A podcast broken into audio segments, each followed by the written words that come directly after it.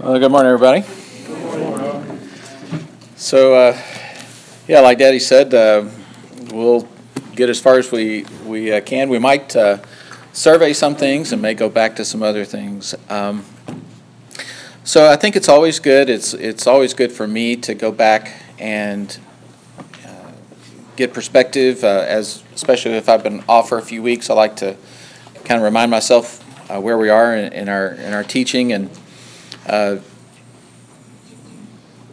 going back to, I think it was like November of last year when we started Isaiah, um, that first chapter of Isaiah talks about some of the big themes that get reflected in the whole rest of the book.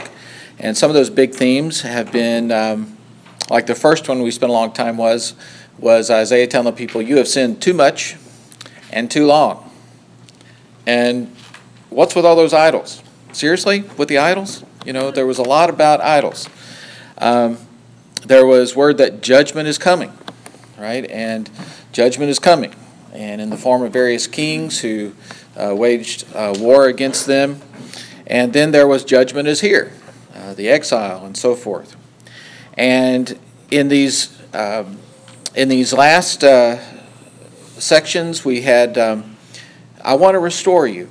You know, there's there's going to be a group, uh, a remnant um, uh, that uh, I want to restore, and we're going to make things right again.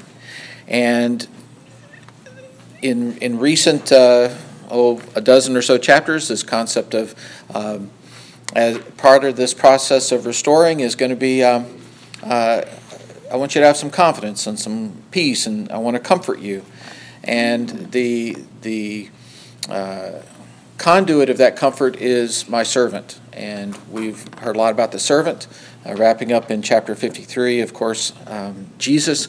And you can be comforted because the servant is, is for you, is really for you. And then uh, chapter 54, uh, that Daddy uh, introduced us to last week, um, is uh, kind of starts a, a new section, a new section. And uh, one commentator said that, uh, uh, described it this way that the servant obediently finished his work on earth, and today he is at work in heaven interceding for God's people. But what are the consequences of his sacrifice? What difference does it make that he endured all that suffering? Chapter 54 says the difference it makes to Israel is this concept of restoration. And we'll, we'll look at just briefly chapter 54 again from the concept of how God is restoring Israel. That leads us to 55, where we'll uh, focus mostly on today, which is how God wants to restore the rest of his kingdom, uh, uh, the Gentiles, that is. And then, starting with about halfway through chapter 56, toward most of the rest of Isaiah, is and what about you that haven't believed yet? Uh, what's, what's there for you? And here we have Isaiah returning once again to the concept of, you know, you've got a great offer on the table. You should really take it because justice demands that that that you will receive punishment uh, if you don't take this wonderful offer on the table. So that's kind of Isaiah in uh, three minutes there. Um, you might wonder why it's taken us so long. So, um, so let's look briefly at chapter 54. Um, uh, I thought one commentator did a good job of summarizing this that that the concept of restoration, first of all, is a restoration of joy. If you look at the first verse of of chapter 54. It says, Shout for joy, O barren one, you who have borne no children. This concept of um, uh, being childless is, uh, was talked about, and this was not uh, a good position to be uh, back in the day. And he's saying, you know, um, this isn't you anymore. You need to get ready because great blessings are going to come your way. Uh, so much so that you need bigger tents. And bigger tents require stronger guy wires and cords, and bigger cords require deeper pegs in the ground. There is a, a greater blessing uh, coming for you. Um, there is going to be restoration of your joy. And then, in coming with that, there's going to be restoration of fruitfulness. As I just said, your blessings, huge blessings under this new and big tent. And then, beginning in verse 5 and on down, uh, we have a restoration of your confidence that um, you know God's in charge of all this. Um, if you look at uh, verse 5, it says, For your husband is your maker, whose name is the Lord of hosts. Your Redeemer is the Holy One of Israel, who is called the God of all the earth. For the Lord has called you like a wife forsaken and grieved in spirit, even like a wife of, of one's youth when she is rejected.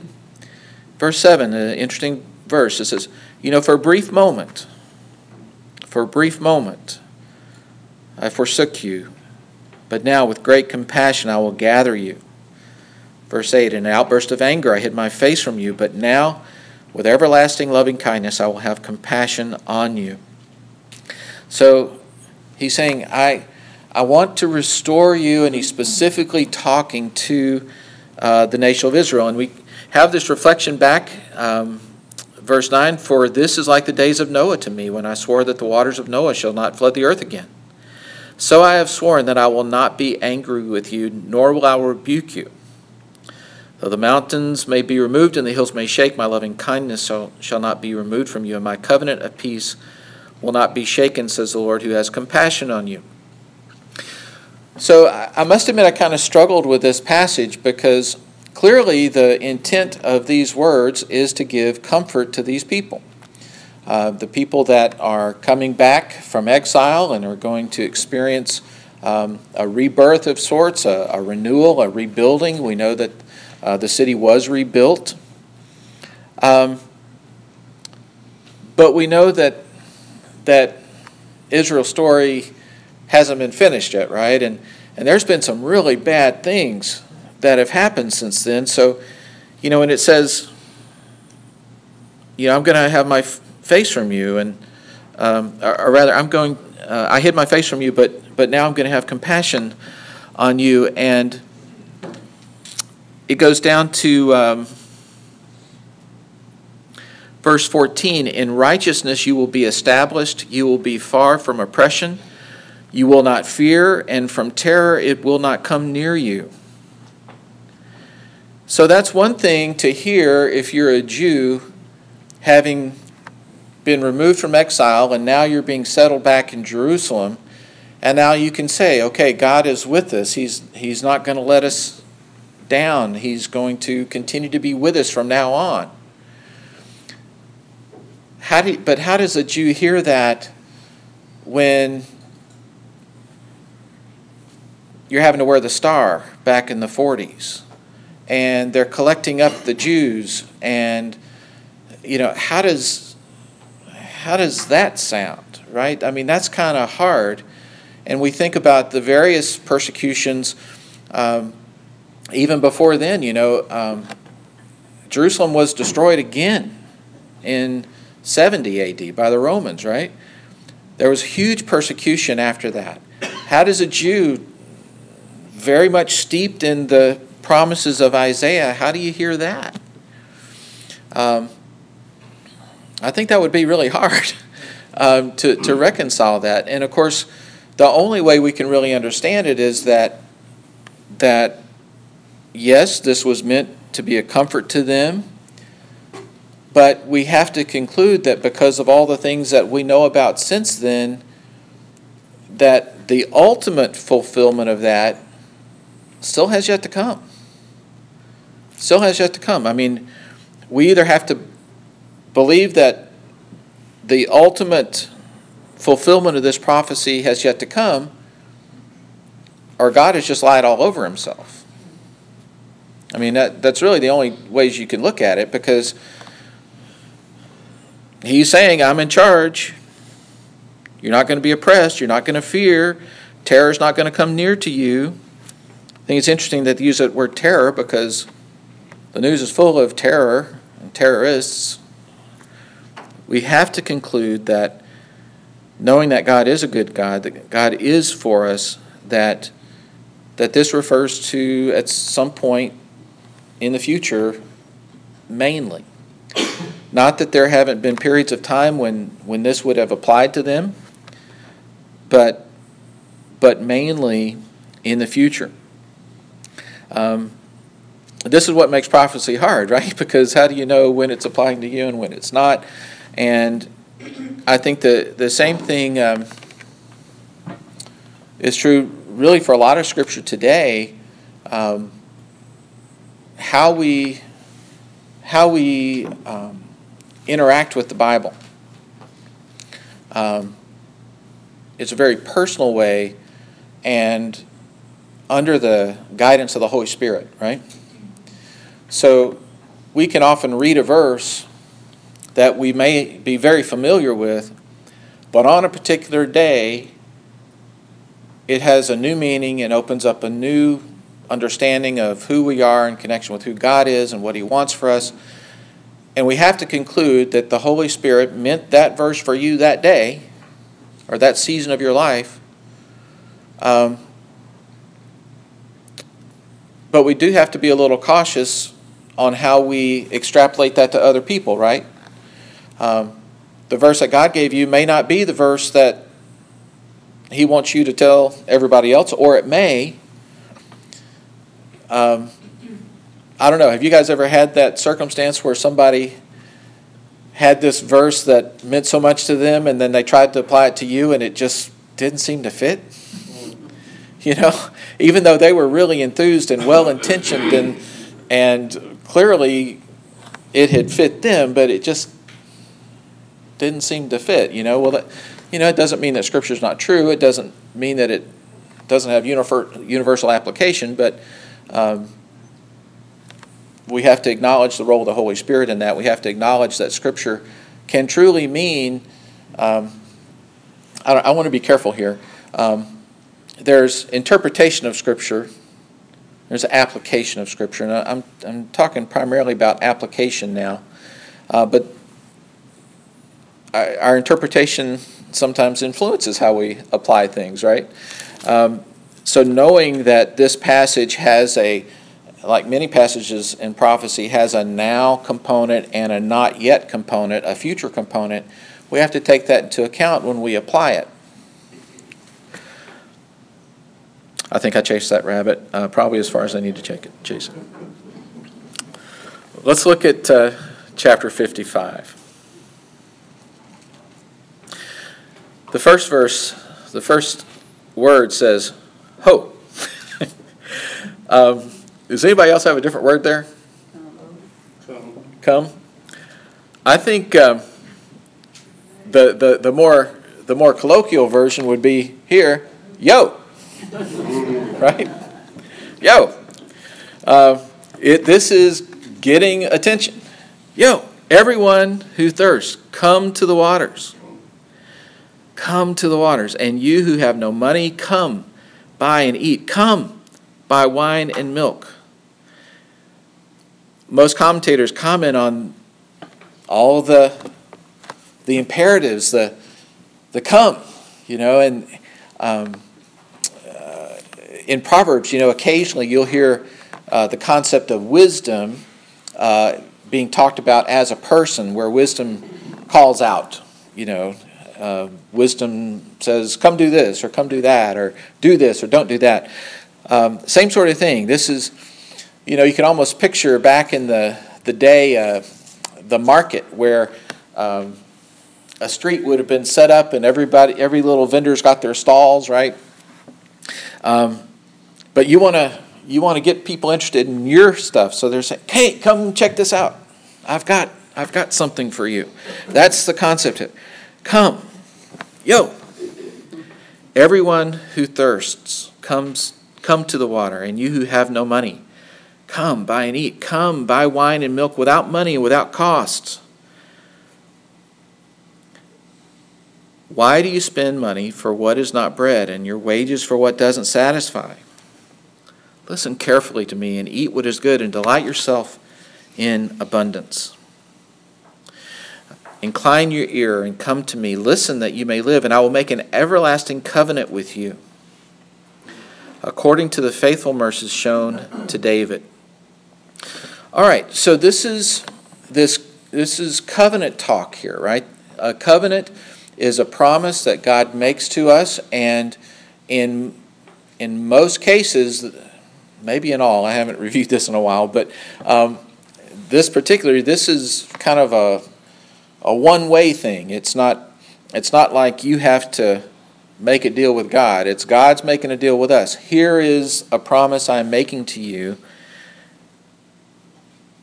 I'm going to make a covenant with you according to the faithful mercies shown to David. The Jews were already part of the Davidic covenant. So now we hear the prophet saying, here's a new group of people that I'm inviting to join that covenant. We know that the ultimate fulfillment of the Davidic covenant was by the new and the better David. The new and the better David, of course, is Jesus. The answer is always Jesus. The new and the better David was Jesus. So here we have an enlargement of the Davidic covenant. So we're getting to share that it's being shared with that. Verse 4 it says, Behold, I have made him a witness to the peoples, a leader and commander for the peoples. You will call a nation you do not know, and a nation which knows you not will run to you. So, this witness to the people is this servant that we've been talking about, who is the seed of David. And it says, a nation you do not know. This, this doesn't mean someone that you're simply not aware of. It means that this is a group of people that heretofore have not been yours. But you're going to call these people who aren't yours yet. They don't know you yet, but they're going to run to you. Because of the Lord your God, even the Holy One of Israel, for he has glorified you. So, come. Come. Who gets to come? Anyone that's thirsty. Anyone that's thirsty. Those people that are thirsty, they're going to hear that call. They're going to hear that call of the seed of David, and they're going to come. Now, look at verse 6. We've heard about the come. Now we've got the seeking. Seek the Lord while he may be found, call upon him while he is near. Many evangelists have pointed out the fact that the, the open invitation to God is not eternal open door. There's going to come a day when the invitation is closed. And there are, of course, we've got in the New Testament the parable of the, the wedding feast where, you know, the doors are closed now. All the people that wanted to come have come, and the people that came too late, they're missing out. Seek the Lord while he may be found. Clearly, there's going to come a day when the invitation isn't there anymore. Call upon him while he is near.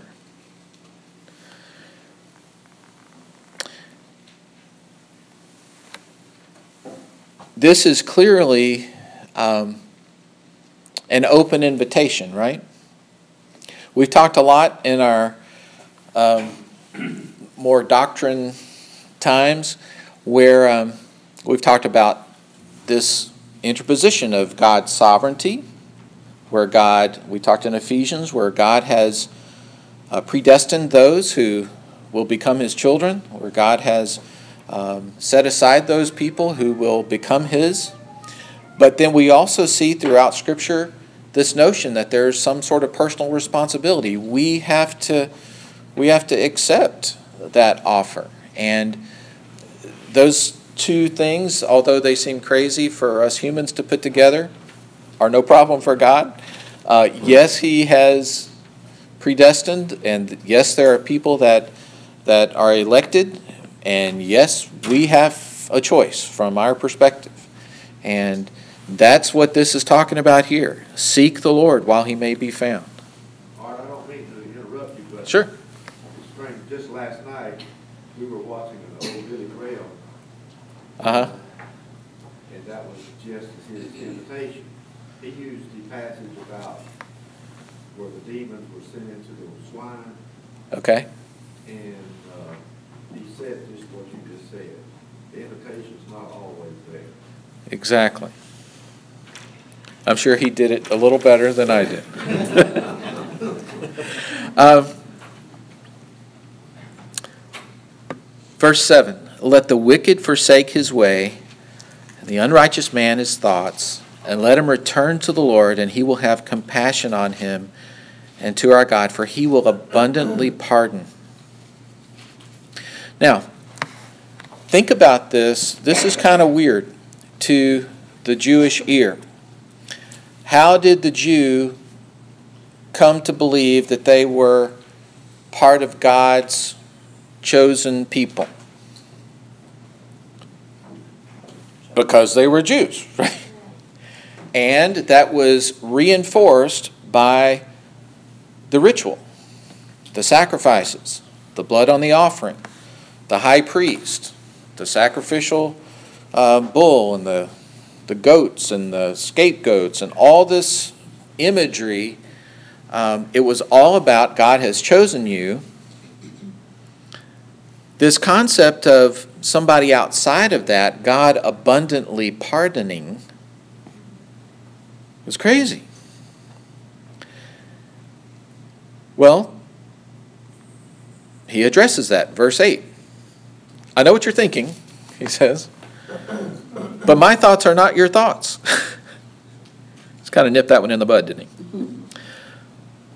My th- the I know what you're thinking. That that's a paraphrase. That's my paraphrase. For my thoughts are not your thoughts. Neither are your ways my ways, declares the Lord. This is a familiar verse, right? Why is it a familiar verse? We don't understand. Because we don't understand. exactly. There's so much that we don't understand. Um, there's so much that we don't understand.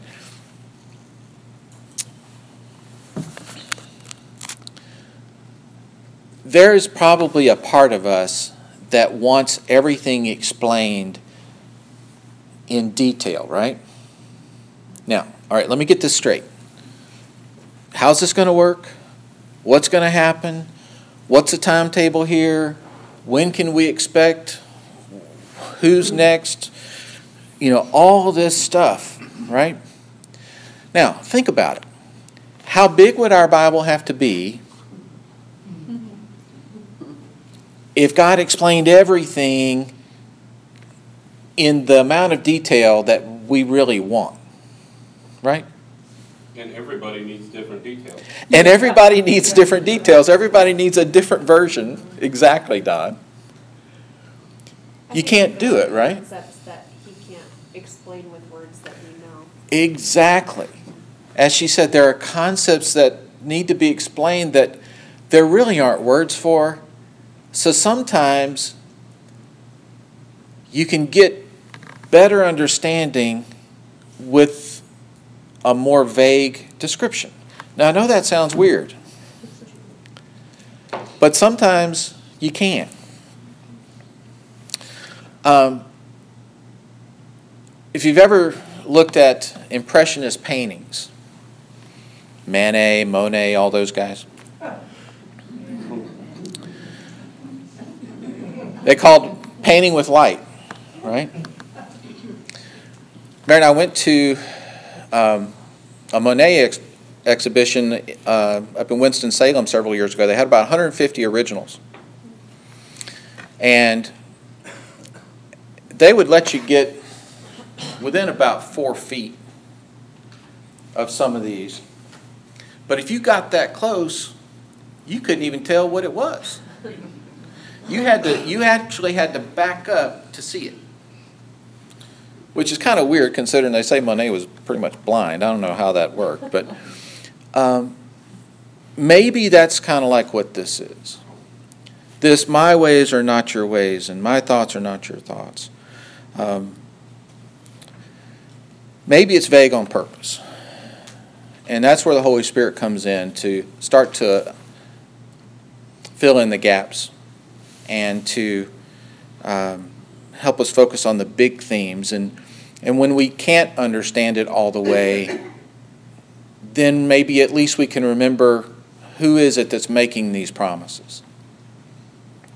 When we when we don't know exactly what the future is going to be, then we can at least know that it's all going to be okay in the end. Um, the details are the details, and um, and maybe the reason there aren't there is because we would probably focus too much on the details and not focus on who's making the promises and who's going to make sure it all happens right. Um, how much like the average four year old are we? Because they have tons of questions, right? When we, you know, what's that for? What's that for? Why are we going to do that? What you know? It's like just, just we'll just you know.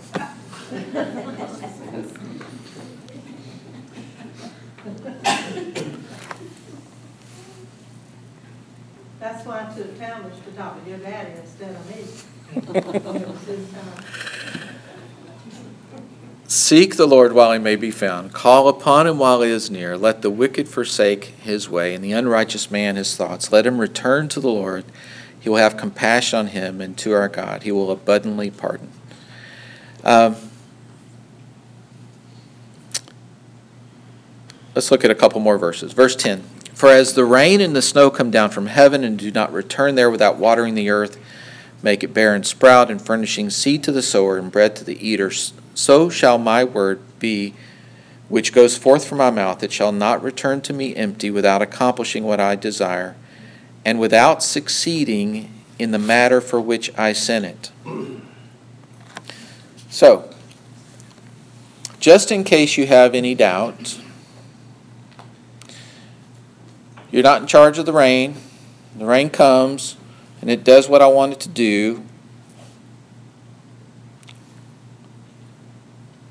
My word, even more so, is going to come and it's going to do what I want it to do. Art, that's a uh, scripture verse there you did on the Gideons. hmm They don't exactly have a motto, but that is their verse. Exactly.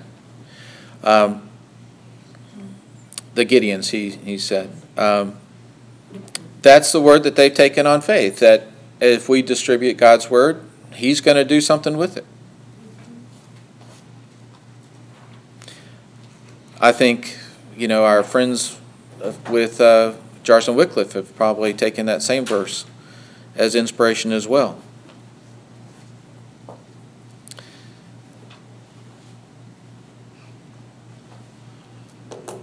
Without accomplishing what I desire and without succeeding in the matter for which I sent it. God's Word is going to do what God's Word wants to do.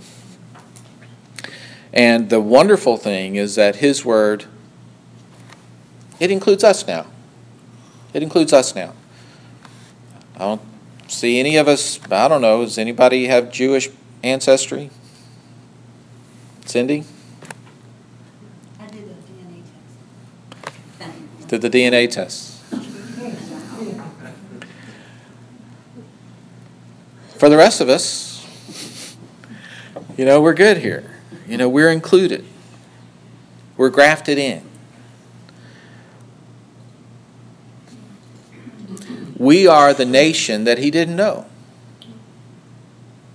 but we heard the call. I'm going to wrap up, having covered about half of what I intended, so that we can uh, maybe get a seat and so forth. But I want you to think about what it means to be thirsty, really thirsty, and what about this verse 2 where it says, Why are you buying things that aren't going to satisfy you? And how many things, literal things, do we buy nowadays that don't really satisfy us? Conversely, how often do those fakes interfere with our thirst for the things that we should be thirsty for? Medically, this is weird. I don't know how many times you read things where it say, well, you're not drinking enough water. Why is that? Why do we not drink enough water? Some people really don't get thirsty. I don't know why that is. It's crazy. Clearly, something's going on because back then, people probably got thirsty. And we get thirsty, but not in the same way. Uh, it's crazy. So, think about what does it mean to be thirsty? What does it mean to spend money on things that don't satisfy? Let's close. Father, we thank you. We thank you so much that through your servant, the better and ultimate David, Jesus, that we can accept your invitation to, to come. We thank you. We've remember living water and the bread of life, things that really satisfy. And we thank you that you have made a way to include others who didn't know you, but were able to hear the call. Father, we pray for those who we know and love and work with that have not yet answered that call, and we pray that you would help us to, to uh, appeal to them, to offer them uh, the thing that will really satisfy. Father, I pray that you'd be with us all in these coming moments, and we know that your church is your church, and we thank you for letting us be a part of it and allow us to be good and faithful stewards of it. Father, we thank you for your word and pray that you'd continue to speak to it in a Holy Spirit, that you would apply it to our lives in the way that you would have it. In Jesus' name, amen.